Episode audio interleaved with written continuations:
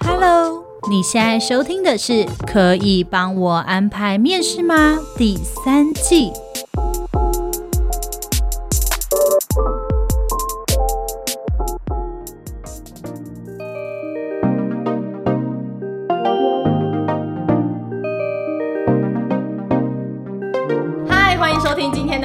帮我安排面试吗？我是主持人 Agnes。今天呢，我们非常非常特别，因为我现在人在一个加速器的空间当中。我觉得我最近出外景的地方都很奇怪，你知道，就是一下子到某个新创公司的创办人的家，现在又忽然到了加速器，有的时候到企业里面去。那为什么今天我会扛着超重的器材来到一个加速器呢？因为这个团队非常非常值得访。你知道他们有多有名吗？他们有名到我居然跟他们约访是一个月以前要约，为什么呢？因为为这个团队，他在台湾是目前非常非常红，在币圈，币圈就是所谓的虚拟货币圈里面非常红的团队。大家都知道，最近 NFT 发到一个不行，那有非常多知名的指标性的大项目都是由这个团队发的，所以呢，这个团队呢每天每天都非常的爆炸忙，终于在百忙之中有空理我们了。今天我们就是要给我们听众呢一个。最详细、最详细关于元宇宙还有 NFT 投资的资讯，这个团队叫做 Media App，让我们欢迎 Richard、Paul 还有 Alex。Hello，我是 Richard。Hello，大家好，我是 Paul。Hello，大家好，我是 Alex。非常好，今天呢，三位的团队成员都已经来到了我们现场。那今天呢，我会给大家最详尽、大家最想知道的，就是元宇宙跟 NFT 的资讯。我相信我们的听众一定都是小白，如同我一般，我一定要跟大家讲我最近 NFT 投资失利的事情。那在这之前呢，我们要先请 PO 来介绍一下自己，还有分享你的职涯历程。因为其实 PO 非常年轻，我相信各位听众就到时候都看到我们的花絮照片，一定知道 PO 真的是非常非常年轻的一位，就是男子。那我想要请后就是介绍自己，说为什么会踏入就是新创圈，而且会踏入区块链的这个领域呢？可以请你介绍一下吗？是，好，大家好。呃，应该说我的就学啊，到毕业跟工作还有实习，一直都是从事软体工程相关的。那后来呢，就是因为有一些案子会需要做一些系统层面的开发，那刚好就接触到了交易。那个时候在大概一六一七年的时候，币圈这个概念刚炒上这个浪头上，那所以我就想说有没有办法自己开发一套系统来去做一个交易。那那个时候呢，我们就进入了币圈。那个时候也有以太坊啊，什么 ICO 之类，能够帮你自己发。ICO 是什么？我们就是要名词解释一下。呃、OK OK，ICO 就是所谓的呃呃初始代币的销售，那你就等于说你可以自己透过区块链的技术发行一个专属于你自己的货币哦，可以发行自己的虚拟货币。对对对，OK OK OK。对，那那时候就接了很多类似的案子，那来来做一些货币的发行，然后也做一些交易这样子。那我现在在 Media 的 App 负责的是就是整个技术的部分。嗯、那因为 Media 它有帮助你展示自己的 NFT，然后到后续的销售、Minting，还有到最后的整合的 Redeem 的过程，那这个部分都是由我来负责。好。所以，我了解一下，你之前的时候，你是做一般我们所理解的科技业的软体工程师，然后其实你是靠自学，跟你自己是有兴趣的状况，才踏入了币圈，然后现在还有办法自己创业，是这样子吗？是，没错。非常厉害哎、欸！保罗，我可以问一下你几岁吗？哦，我现在要二十七岁了。年轻有为，而且我要跟各位听众讲一个非常非常就是惊人的一个消息。据我所知，保罗本人除了非常帅气之外，保罗刚刚是不是自己说他是自学进入币圈的？他已经自己有一栋房子了。二十七岁的那一年，你说丽丽有啊？其实这个年纪比较偏老了，在币圈里头。抱歉，我抱歉。二十七岁那一年，我还在，我我 我不知道怎么说。所以呢，踏入币圈的时候，让你感受到财富自由的快乐了吗？嗯，OK，他的意思是他他他已经达到财富自由的快乐，所以呢，就因为这样之后，你开始有一些资金，你就开始起心动念，觉得你可以新创一间公司，然后开始追求更高程度的财富自由了吗？是是。OK，我刚刚我们听众非常喜欢关于可以追求到财富自由的这个故事，你知道，而且我们听众非常多都是很年轻的人，所以他们也很想要知道怎么样做投资理财方面的事情。嗯，所以等一下的时候，我一定会问你几个项目，你可以给我们一些指点吗？啊，不敢不敢。好，那我想问一下 Richard 好了，就是 Richard，你们当时起心动念成立公司的状况，就是除了你们身边已经有一些资金了，想要朝更伟大的航道迈进之外，还有没有什么其他的原因让你起心动念，觉得我要朝这个项目走？毕竟创业题目这么多，为什么是这一个？因为想要赚更多钱啊。没有啦，OK OK，没有没有。对，没有啦，因为其实刚刚保罗已经有提到，我们二零一八年的时候就进入了币圈嘛。那那时候其实就跟几个志同道合的朋友在进行一些交易。那慢慢的，其实就在这样的一个过程当中，旁边的一些亲朋好友啊，或者是可能说有些客户，他们就找上我们说，哎，呃，可不可以把资金给你们，然后交给你们帮忙去做交易？这是代操盘吗？对对对对对，代操盘的一个部分。哎，有这件事？是啊，对啊。其实你知道，我跟 Richard 就是认识很久了，然后我必须要说，就是我曾经也给 Richard 就是操盘过一个部分，但是你知道吗？我现在有点不知，就是我觉得他好像跟我讲一个大八卦，因为他当时告诉我说他是不帮人操盘的，他是很勉强帮我操盘，所以当时他只愿意帮我操盘几万块而已。知道吗？然后我现在就发现说，原来他自己就是赚了很大一笔哎！你觉得朋友是这样当的吗？没有没有没有，不好说不好说，不然我们现在怎么会转换题目呢？所以是后来的时候也后来发现这个浪头不对了，是不是？是不是我找你的时候浪头已经快要不对了？差不多差不多。OK，所以你们才转换题目。对啊。所以你要会报几只 NFT 给我吗？可以啦可以啦，这倒没问题。但是你不可以报一些就是我买不起的什么 Azuki 之类，那个我可能没有办法。不会不会，因为我们 Media 的项目也要发。我说他等一下要报 他的项目给我吗？OK，大家有听懂？我等下跟大家。讲他的项目在哪里？好，那他也可以继续，可以继续。OK，好，所以就因为这样的契机底下，所以我们就正式成立了一间公司来去服务我们的这些客户。就在二零二零年转向去做一些产品，然后也就是说现在的一个元宇宙啊，跟 NFT 的一个发行的部分。好，所以你们起心动念想成立公司，那你现在这间公司最主要的业务项目是什么？呃，我们主要有帮客户去发行他们自己的 NFT，然后去做 NFT 的一个顾问一条龙的服务，包含说你想要发 NFT，但是你却不知道该怎么执行去做企划的部分，那 Media.App 就帮你去做这样的一个发行。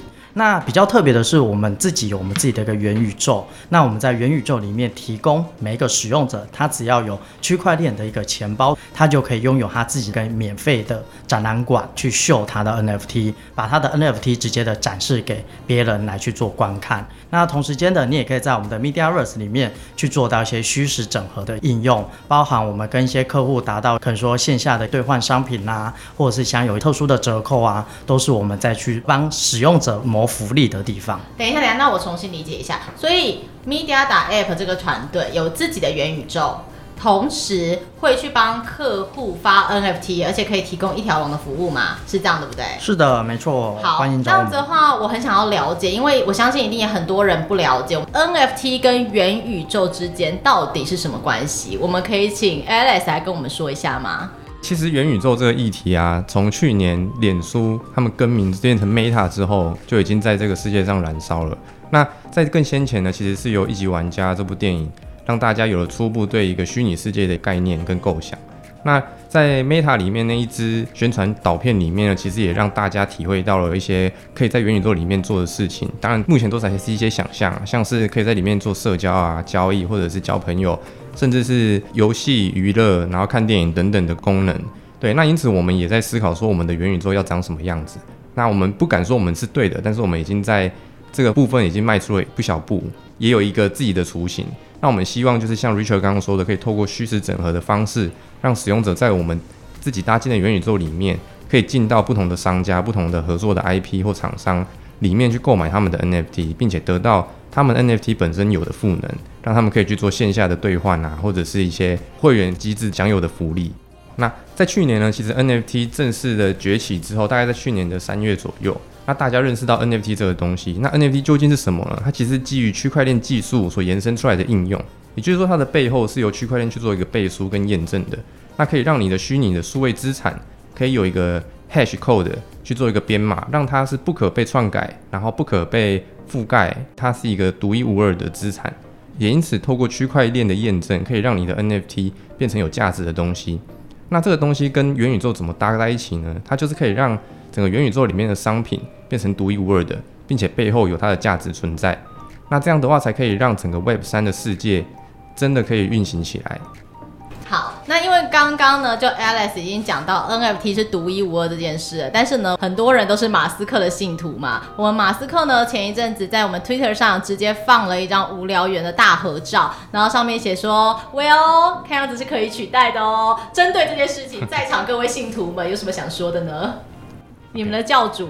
OK OK，其实这个事情我有去深入的了解一下，就是其实马斯克他放的那张图片啊，它是由很多个无聊猿组成的。那他当时是无聊猿官方释出的一个宣传照，所以他那张图本身其实是没有上到区块链上的，也就是说它是一个 JPEG 档。那就是大家都可以使用的，并没有侵权上面的疑虑。好，所以呢，就我的理解，我来跟听众这边好好的理清一下，意思就是指说 NFT 呢，它在铸造的就所谓的 mint，在铸造的过程当中，它铸造出来，它后面应该会带有一串就是智能合约的代码嘛，对不对？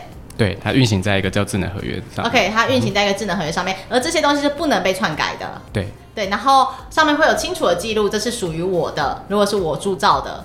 对，没错。OK，上面会有钱包地址。对，所以这个是属于你独一无二的 NFT。对，包含它里头记录的内容。OK，所以呢，这样的 NFT 它是一个独一无二的状况，没错，它的确是一个具有不可取代性的。那马斯克那个时候他在 Twitter 上面放的那一张，其实是没有上链的，也就是它真的是一个 JPEG 档。对，没错，可以这样理解。好，好，可以这样理解。所以他们的教主搞错了。他们不想说，因为那还是他们的教主，还是他们教主。但这其实也体现了 NFT 的一些状况，就是说你到底是拥有 NFT 本身的拥有权，还是说你是可以用它的使用权？它有很多一系列的方式可以去往后做延伸。这的确蛮值得讨论的，因为曾经我跟 Richard 讨论过这个话题。我昨天的时候也跟 Kira 来讨论这件事，就是呢，我就跟 Richard 说，在现实的生活当中，如果我们请一个人画了一张图，他画那张图就只有画那个图的设计费，但是如果要拿这个东西去制作后面的衍生物，以我们一般的商业市场来讲，后面衍生物那些的费用全部都是要另外算的。结果 Richard 跟我说，在币圈没有这件事啊，然后你有这张图，这就是你的啊，你要拿它做什么都可以，这合理吗？你要不要为自己辩驳一下？应该是说，我们分两种层面来看啦，因为其实 NFT 它背后赋予的一些意义，还是会回归到使用者他有没有授权你去做这样的一个使用。那如果他没有授权的话，你买到的就是一个展示权，跟它背后赋予你的一些意义。如果是这样的一个状态下，那当然你就不能够拿去做一些商业行为。那那我想请问一下 Richard，我怎么知道我买到的是展示权还是所有权？哦，NFT 发行的时候。创作者就会跟你说，你这个 NFT 能不能够拿去做二次商业使用？哦，所以在买的时候我就会知道。对，那现在其实有很多的 creator，就是 NFT 的发行者，他们不会特别的来去做这样的一个提醒。如果没有做任何的提醒的状态下，你就是不能做商业使用。没有提醒是不能做商业使用的。对。所以他如果有提醒说，你可以拿我做商业使用哦，他必须要这样写我才可以使用。对，没错没错。所以 NFT 的世界里才会有所谓的版税的机制，就是版税它其实就是要保护给创作者，他每一次转手的过程当中，他都可以保护他版权上面的一些收入嘛。那这是可能说在传统我们自己在可能说传统的一个画家市场里面，它销售完出去再被转卖的时候，你就没有办法。拿到智慧财产权的收入这样子。OK，那我理解了。所以 Richard 当时想要告诉我的意思，应该是指说，在 NFT 的市场里面，其实基本上它是可以被再次商业使用，而且有很多创作者，他们可能也是愿意的。只是因为在用的过程当中，他已经写在在智能合约里面，已经告诉你说，这可能会有相关的版税嘛。会直接回归给创作者，是这样子吗？对，没错，版税会直接透过合约的方式。OK，所以他不管再一次怎么样去做相关的商业使用，其实那个创作者都拿得到，所以我们不需要再另外特别跟他说我要用多少钱去买你的使用权。对。这也是因为现在 NFT 世界鱼龙混杂嘛，那所以我们提出了一整套一条龙的服务来给想要进入 NFT 的项目方。那首先第一条，我们会帮你们规划好贩卖的流程，然后包含你 NFT 的所有使用权啊，以及后续的应用等等。那因为我们是强调一个虚实整合的项目，所以呃，你可以在我们的平台上把你的 NFT 兑换成，比如说你线下的一个入场券或者实体的一杯酒之类的，这样可以做一个虚实的整合之后，就可以规避掉很多现在 NFT 大家很搞不清楚的一些问题所在。OK，而且其实，在 NFT 市场里面有很多的规则，可能是刚进入的人并不了解的，或公司不了解的。这时候你们也会给他相关的咨询，比如像版税啊，或者怎么分润啊，这些你都会给他们相关的咨询，对吧？对，没错。我觉得 NFT 市场还蛮广大的哎、欸，就是其实跟我们认知的不太一样，因为你知道，我之前有在这个节目之前，我就先大概去跟大家搜集一下大家对 NFT 的想法，结果他们就告诉我说 NFT 是信仰，不是美感。然后后来又有人告诉我说，因为 NFT 图，他拜托大家去看一下，我们撇除掉有很多艺人发了自己的性感裸照，就说他是 NFT 这件事情之外，就是。基本上真的我看不太出来，有一个那个那只鸟，月亮鸟吧，bird、oh, 吧，我看不出来，那什么两百万台币，拜托大家去看一下，那两百万台币图长什么样子，我不好说，我不好说，因为我买不起，所以我也不好说，这实在太难说了。然后呢，我问了另外一些朋友，我就跟他说，那你们觉得 NFT 怎么样？他们就用一种就说，哦，卖得出去的 NFT 啊，卖不出去的 JPG 啊，就跟我讲了这种话。我觉得其实 NFT 的发展，慢慢的已经跟传统的一些发展不太一样了啦。因为其实 NFT 现在呃在早期的发展，大家都在追捧一个图像式的，那大家就是慢慢觉得说，我为什么要花这么一大笔钱去买一个呃 JPEG？所以那时候大家就开始走向一些思考点，然后大家就开始去做抨击嘛。所以现在在市场上才会有一些就是不明朗的声音，或者是批判的一些声音。那演变到现在，其实 NFT 它现在是把它跟线下的一些商品或者是线下的一些机制把它绑斗在一起，那去赋予它这样的一个意义的状态下，它其实就不会让大家觉得说，哎，我买到的为什么是一张 JPEG？它其实背后的意义是可以被拿来去做不同样式的一些应用，因为大家对 NFT 已经有点扭曲化了啦。其实 NFT 它的本质上面其实是非常好的，因为它就是在保护制财权嘛，保护 creator 的一些版税的收益嘛，所以它是未来元宇宙里面一个不可或缺的一个元素。那我还是必须要帮他证明一下，不是说呃现在 NFT 的市场大家都觉得它不好这样子。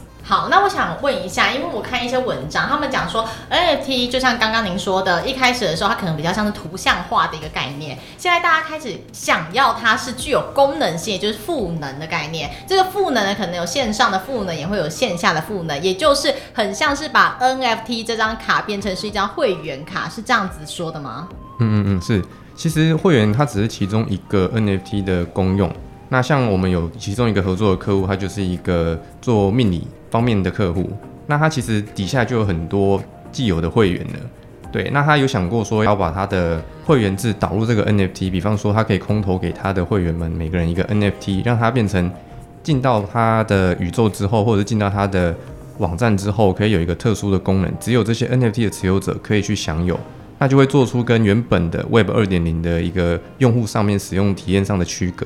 那我想问一下，市场上面对 NFT 的评论大多都是交易量下滑，正在濒临泡沫化。那你们认为未来 NFT 的趋势是什么？这是短暂的吗？你认为它会再往上走吗？呃，我觉得这其实是一个 NFT 收敛的一个过程啊，就是大家会说是一个泡沫化，但其实其实这样类似的事情在币圈里面发生很多次，比如说像一六年的 ICO 刚提到那个泡沫化，然后。到现在 NFT 大家也开始会觉得有一点泡沫化，但其实是一个收敛的过程了。就是说，大家会觉得现在买到的只是 JPEG，所以我们 Media 特别强调的是虚实整合这一块，就是怎么去强调把 NFT 赋能。到这个 JPEG 本身上面，就是大家一个集体共识的一个建立。那所以你可以在我们平台上面直接，呃，就是透过很简单的方式，不管你可以到线下扫个 QR code，或者是填个表单之类，你就可以兑换到你 NFT 所拥有的赋能，不管是一杯酒啊，或者是一个物品，甚至是一个入场券这样子。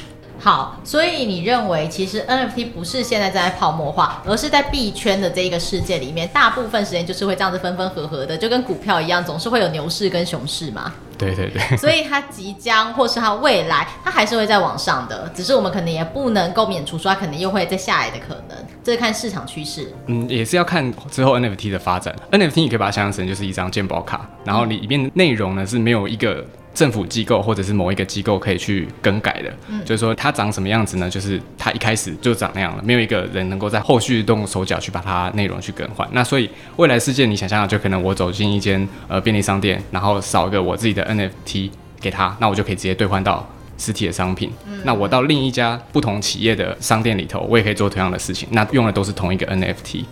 那等于说，我的这份资料可以在所有的不管任何的商业应用啊，或者是任何的场景下来去做使用。OK，对。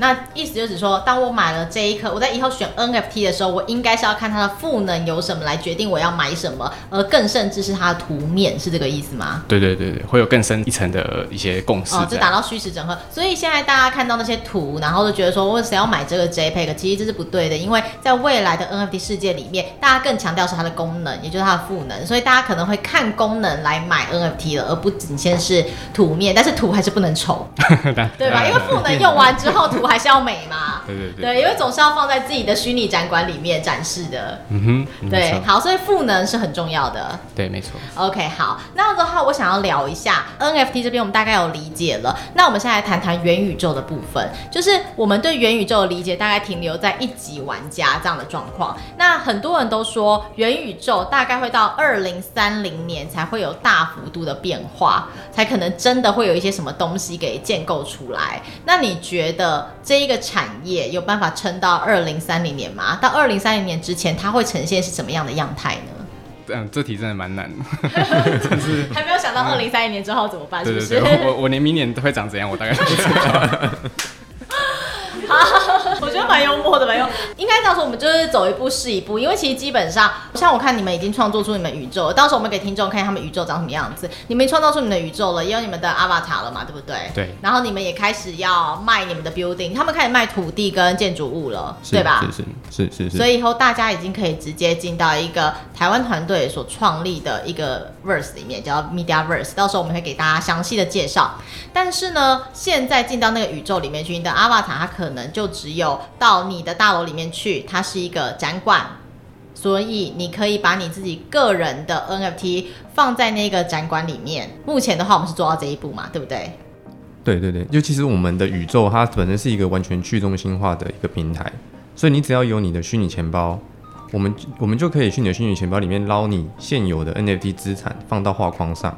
那透过一个连接，你就可以把这个展馆分享给你的朋友，让他们可以在一个 3D 的场景里面去看到你现在的收藏有哪些？对，那另外就是在我们的宇宙里面贩售的这些建筑物啊，建筑物的持有者，它前面就会有一个传送点，可以让整个宇宙里面的流量，大家都可以透过那个传送点进到你的展馆里面去了解你的 NFT 有哪些。所以如果是商家，我们会非常的建议你在我们宇宙里面拥有一栋建筑物，这样的话除了可以得到曝光流量以外，可以让大家直接透过我们的系统去购买你的 NFT。那在背后做一个 redeem，直接做一个虚实整合，得到商家们的实际的物品的兑换，那这样的话就会是一个很完整的体系。好，等一下，那我理解一下。所以目前 MediaApp 的团队是做到了说，第一，你可以把自己 NFT 放在你自己虚拟展馆中；第二，是实体商家会在虚拟世界当中进驻，而他们的 NFT 可以让你兑换东西。对，这部分就是看商家本身提供的赋能有哪些。但现在我们合作的伙伴啊，或者是客户，我们就会倾向这个方式去建议他们发行他们的 NFT，去透过一个虚实整合的方式。好，所以呢，我们目前可以理解台湾团队可以做到这，而我们期待像一级玩家的是，以后我们可以在上面就是喝咖啡，然后我的 avatar 就是我的娃娃，可以长得像我，我想要戴 Gucci 的项链，穿 LV 的鞋子，这一些在未来我们台湾团队自己创造元宇宙里面，我们是做得到的吗？这当然没问题啊，其实已经在我们的规划里面，那预计应该是在今年度或明年初的时候就会上线。好，那这样的话，以后我希望在元宇宙里面，我可以不要用走的，我想做魔毯，可以吗？嗯，你也 搭公车，也可以搭公车，是不是？也可以搭公车，是不是？我觉得很棒哎，所以应该是说我的我想象中的生活，然后你们都可以创造出来。对啊，因为元宇宙其实就是在改变世界嘛。OK，所以呢，我现在买了一个企业总部，我以后可以在家里躺着工作，不用进到公司里面去，总有一天可以开发成这样，对不对？这当然没问题啊，梦想最美嘛。那好，那我想问另外一个问题哦，就是你们现在是我看起来像一步一步在开发，所以为什么小保罗会讲说他连明年长怎样都不知道？看样子的话，元宇宙的这个世界其实变动是很快的。我想问一下，当今天 Meta 或者 Microsoft 他们自己开了他们的元宇宙之后，你们觉得你们的竞争力在哪里？你们跟他们之间什么关系？我们知道未来的世界一定是 Microsoft 或者是 Meta。这两间其中之一，那各个 NFT 都会是一个孤岛，那谁能够在最快的时间进驻这个孤岛，就会是一个决胜的契机。那这也是为什么我们要选用自己克制的 3D 引擎，因为这样子来说，当他们新的 protocol 一出来之后，我们可以马上很快速的适应他们的 protocol，然后直接进驻到他们的世界里头。因为这里面有太多就不是中文的的那个，我们可以把它翻译成一个中文的概念，就是只说。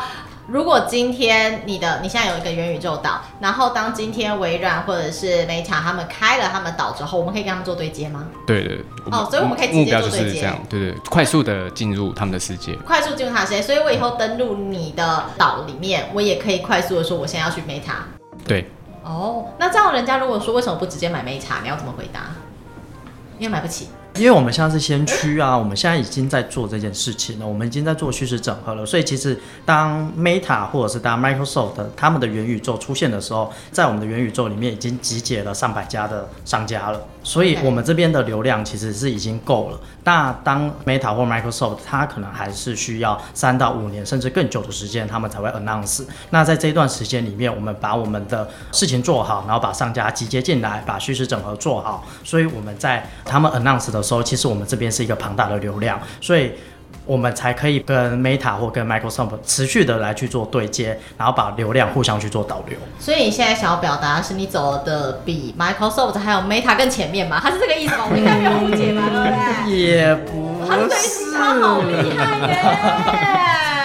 毕竟我们也是 Microsoft 出身的嘛，对不对？好，那我有一个问题耶，为什么今天 Microsoft 或者 Meta 他们要三到五年之后才能有，但是你们现在就已经有了？你走的比他更前面，是这意思吗？你是在跟人家叫板？不是，因为我从我跟你以前我要聊完讲，因为我从 Microsoft 出来创业，我一定要比他厉害啊，对不对？不好说，不好说，不好说。OK，没有了，我们回归到正题，我们回归到正题，这个我们请保罗来帮我们补充这样子。就我的理解来说，Microsoft 跟 Meta 他们最终构想的元宇宙世界都是有带装置的，甚至是比如说像脑机这样，呃，装一条线到头脑里。哦，我知道，像微软是 XR 嘛，对不对？对对，类似像这种东西。那但是在这个过程里，你设备第一个要 ready 嘛，那你还要量产这些东西，会有一个很长的时间。那我们不一样，我们是先做在网页的部分，让大家手机就可以进入这个世界，做一个先驱者的概念，所以我们比较没有那么多硬体的需求。OK，我理解，我理解。所以意思就只说，对 Meta 或者对 Microsoft 来讲，他们认为说穿戴型装置是很重要的。像 Alice 刚刚还有 Paul 刚刚讲的，就是它必须要先出来，然后出来之后，然后再建构整个宇宙，然后所以他们就直接让你走到一级玩家的等级。但他们不一样，你们这边其实先没有做穿戴式装置，你们直接先把宇宙给建构起来，然后等之后他们穿戴式装置一出来之后，那你们就可以直接用了他们的技术。对，我们在成为他们的 partner，然后把我们已经建构好的宇宙搬进去。然后你们有没有宇宙？我有哦，这样子人超多。然后这个时候他们只能跟你对接。对对对对对对。现在宇宙比他们多，比他们快。你们是台湾第一个创立宇宙的吧？台湾本土新创团队，其实台湾还是有一些其他的元宇宙团队啦，但是我相信我们应该是第一个提出三 D 元宇宙的一家厂商，并且我们不是在卖梦，我们是真的在做叙事整合。OK，你们真的是在做虚实整合这样子，所以我们现在讲一下，他说他做虚实整合，所以我买了，我命了他之后，我现实生活中会得到一块地吗？是这个意思吗？你的虚实整合的赋能是什么？给我一块真实的地。那我要南京东路哦。哦，没有没有，我们还没有到那么大的地产大亨的程度啊。对，因为我们本身是一个平台，那我们做这个宇宙的土地啊，或者是建筑物，还有看板的贩售，其实主要的目的是希望说大家可以参与到我们宇宙里面来，那成为我们的一员。我们希望把这个做成一个道的形式，所谓的道就是去中心化自治组织，那让大家都是在里面成为我们的一员，并且都可以有所贡献。拥有我们的 NFT 会有什么赋能呢？首先就是。你可以得到我们的分润。刚刚有提到，我们会帮客户去做这个 NFT 的发想啊，或者是机制的整合。那这个部分我们会有一定的收入。那这个部分就会回归到持有我们 NFT 的使用者身上。对。那另外就是刚刚提到的，拥有一个建筑物，你才可以让大家可以实际的去参观你的虚拟展馆。即使你今天不是商家，你拥有了建筑物，也有可能会有商家出钱跟你购买。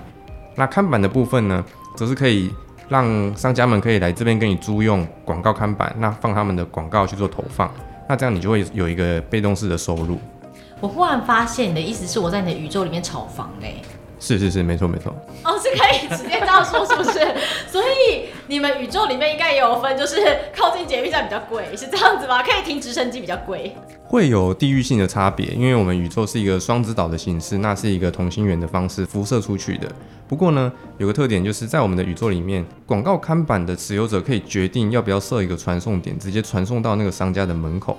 因、哦所以，我懂，我懂，我想知道一下，就是那广告看板，如果在这，假设这是万宝华的广告看板，然后不小心经过之后，他就会咻的一声回到万宝华企业大楼门口。啊、对对对，他一经过，他就一直回到万宝华这样子，好过分哦！直到你购买之前，我都不让你走，知道吗？可以这样吗？你可以这样帮我设定吗？我我们可以讨论看看。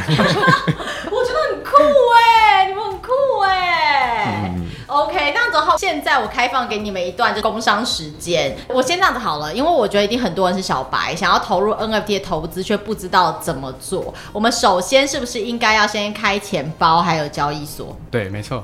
但是他们不会开钱包跟交易所，我都 OK。哦，那你可以加入我们的 Media 的 FDC，那我们里面会有一个很详细的 SOP 的流程，那也会告诉你如何不要让你的密码被很轻易的泄露出去。好，那我跟各位听众说明一下，DC 是 Discord，就是通常在做 NFT 的人都会在上面就是游走着。那在你们 DC 上面有在教大家怎么开钱包跟交易所，因为你要购买 NFT 这个举动是需要开钱包跟交易所的，在你们的 DC 里面有详细的 SOP，告诉你们说要怎么做，还要保护自己的钱包不要被偷走，对吧？对。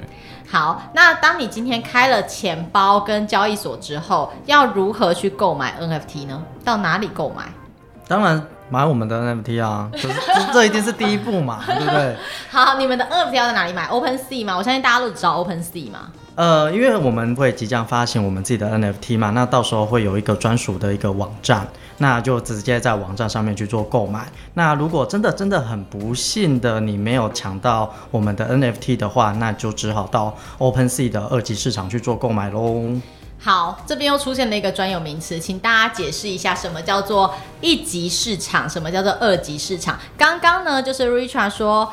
要到一个网页上购买，没抢到再到二级市场 OpenSea 去。那个网页指的就是一级市场的概念，然后 OpenSea 则是二级市场。我们可以请哪位为我们的听众解释一下什么是一级市场，什么是二级市场吗？先跟大家 summarize 一下其他的一些项目，他们怎么怎么去做。比如说像余文乐他们的 Zombie 好了，他们就在一开始的时候作为一一段时间的曝光，然后呢，后来他们就开了一个网页，让你说你只有在这个网页你可以买到这个 NFT，以比如说以十块的价格买到。那大家都抢完了之后呢，是不是供不应求？供不 供不应求。那供不应求之后呢，大家就会觉得很有价值，也很想要进出去，但是就买不到。那这个时候呢，我们就可以到 OpenSea 上，把你用十块钱买到了，以二十块的方式卖给其他人。来做此来去增加这个 NFT 的价值，这样子。OK，所以一级市场指的是原始的铸造，应该原始的原始的铸造项目方直接放出来的。对，没错。然后二级市场指的是，假如说我我已经知道一级市场买到了之后，我现在就想要脱手，那我脱手之后，我可能用两倍或三倍，反正价钱应该是我定嘛，对不对？对对对，持有者定嘛，我决定说我要卖多少去卖给别人，这就叫二级市场去买卖。对，这就叫二级市场。OK，这就一级市场跟二级市场的概念。所以呢，如果你刚开始要买 NFT 的时候，如果要买他们家 Media 的 App 的一些土地，然后跟企业总部、跟广告看板来做相关投资的话，一开始的时候是到一级市场去买。然后如果一级市场没有抢到的话，你就很不幸只能到二级市场去，但那个价钱就不会是固定价钱了，就是看卖的那个人要出多少，这样对不对？就是市场机制了，到时候看市场机制了。好，你现在现实生活中买不起房吗？没有问题，我们到元宇宙炒房，对对对，对不对？是这样子吧？是这个概念，对不对，对，对，对？OK，那我可以稍微问一下，在元宇宙这样的世界里面，你们真的觉得这样的房地产是会成功的吗？现在其实有很多的土地的项目，那其他土地的项目我真的不太确定。那我其实觉得我们的项目其实是会成功的。为什么？其实我们今天的整场，其实我们一直在强调虚实整合的部分。现在其实，在我们的元宇宙里面，也大概有二十间左右的商家即将要去做入驻。同时间，我们也在跟全台湾最大的一个零售的产业再去洽谈合作。那如果说这个合作有确定，相信在我们的 Mediaverse 里面其实是会非常非常有一个价值性的，我觉得这个方向我们正在走在一个对的道路上。你是说台湾最大的零售产业有可能进驻 Mediaverse 吗？对。那你可以帮我留隔壁那一栋吗？还是不行？是不是在区块链世界里面是不可以做这种事情的？对，我们维持着公平、公开、公正。啊，好讨厌哦！他们为什么这么理想啊？我今天让你们上节目不可以吗？对啊，我们我们真的真的不行啊，我们不能够做这件事情。在区块链里面，其实你做的每一笔交易，其实都是可以查得到的，所以你不要想要偷着来，一定会被发现。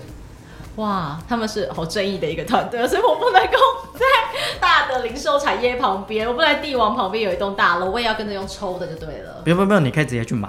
对，你看他隔壁是谁，直接跟他买。要送我公关都不愿意。你有发现这件事吗？我觉得好沮丧哦。那这样的话呢，今天节目也即将要到一个尾声了。那我们也大概知道说，Media App 将会开始就是 mint 他们的广告看板、摊贩，然后还有土地跟建筑物。那我们当然也希望说他们可以大卖。在这之前呢，我们就像是歌手打歌一样，可以让你们宣传一下你们即将的线上跟线下活动，好吗？好，首先我们线上的活动就是大家现在就可以加入我们的 DC，那我们会很常在里面举办一些 AMA 啊，然后告诉你，呃，我们将来会有什么活动。当然你提早进来就会有白名单嘛，白名单就是说你可以有一些机会可以抢到更好的。后现在很懂规矩，听到白名单这种专有名词，自己就开始解释了起来。就是呃，你有机会比别人更早一步买到你想要的 NFT 这样子。我们每周都会举办 MA，然后让你了解我们之后的赋能，然后还有我们近期试出的一些 NFT 的样式。那另一部分我们还有一个线下活动是，那线下的活动的部分，其实我们跟白色绿洲有做一个联名的活动。目前在 ACE 的一楼有一个白色绿洲的摊位，那大家可以去展柜里面去体验看一下我们跟白洲绿洲他们岛屿的一个品牌合作。那同时间我们在六月也是在 ACE 一楼正门口会举办一个见面会，那也欢迎大家到时候来参与。这边可能要特别提醒一下哦，因为那场见面会是持有 NFT 的人才可以来参加哦。所以必须要买了他们家 NFT 还可以见到你本人，见到项目方本人，是这个意思吗？对啊，毕竟我这么帅。我不好说。可能是我跟 Richard 太熟了，我实在是无法就是恭维说的，就是但是小保罗跟 Alex 我是有认证的，我是有认证的，好不好？但是 Richard 我不好说，因为我们实在太熟悉了。好，所以呢，今天跟大家介绍 Mediada.app 这个团队，这个团队呢是我们台湾的新创团队。那这新创团队呢，主要是在做元宇宙的整个建制跟规划，然后还有 NFT 的一条龙的服务。那他们最大最大的梦想跟期待，当然就是希望说有一天。台湾变成是元宇宙元年的时候，他们可以跟着台湾，然后把台湾带向国际，应该是这样吧，对不对？对，我们一起进入元宇宙。我们一起进入元宇宙，然后甚至是他们现在在元宇宙的规划上，都已经走得比就是呃。维差，然后或者是 Meta 还要更前面，对不对？你们是非常非常强的团队。那他们即将呢开始 mint 他们的相关的 NFT。如果今天的听众有任何任何想要问的问题，都可以到 DC 上面去询问他们。我们也非常希望我们台湾的新创团队可以在国际上面发光发热。那真的不能送我一栋吗？当然不行啊，当然不行。OK，好，所以我要自己去抢。对对对，对，那你们会购白名单吗？白名单这倒是可以。白名单的部分，我们还是针对就是积极参与我们社群的使用者、参与者，我们都会给予白名单。所以白名单的部分其实是 OK 的哦。好，那所以我要在你如果六点开卖，我在六点的时候，然后就跟点演唱会票这样去点去买。对哦，对哦。好，OK，所以我们也希望大家可以支持一下本土的新创团队。如果在现实世界中炒不起房、买不起房没有关系，我们还有元宇宙可以依赖。我我还是会去买啦，我会去买。因为我会去买是因为我觉得这个东西真的是蛮有趣的，而且元宇宙在未来一定是世界的潮流。其实不管怎么样，就算现在大家可能对 NFT 或对元宇宙有一些不是很了解的地方，但是那就像是刚开始网际网络出来的时候，大家也不知道这是什么鬼一样。所以我相信它一定是潮流，是吧？对啊，没错啊，这一定是潮流啊。嗯、好，那我还要跟最后跟听众说。就是包括他们的 DC，到时候我们会放在我们的资讯栏里面，然后让大家可以知道说他们的 DC 要怎么样去。大家不管要开钱包、开交易所，还是对他们项目有任何兴趣的话，欢迎大家直接从我们的资讯栏里面连接连到他们的 DC 里面去。那到时候呢，有相关的问题都可以询问 Mediada.app 团队哦。我们今天非常感谢他们，那我们今天节目到这边告一个段落了，谢谢大家，谢谢拜拜。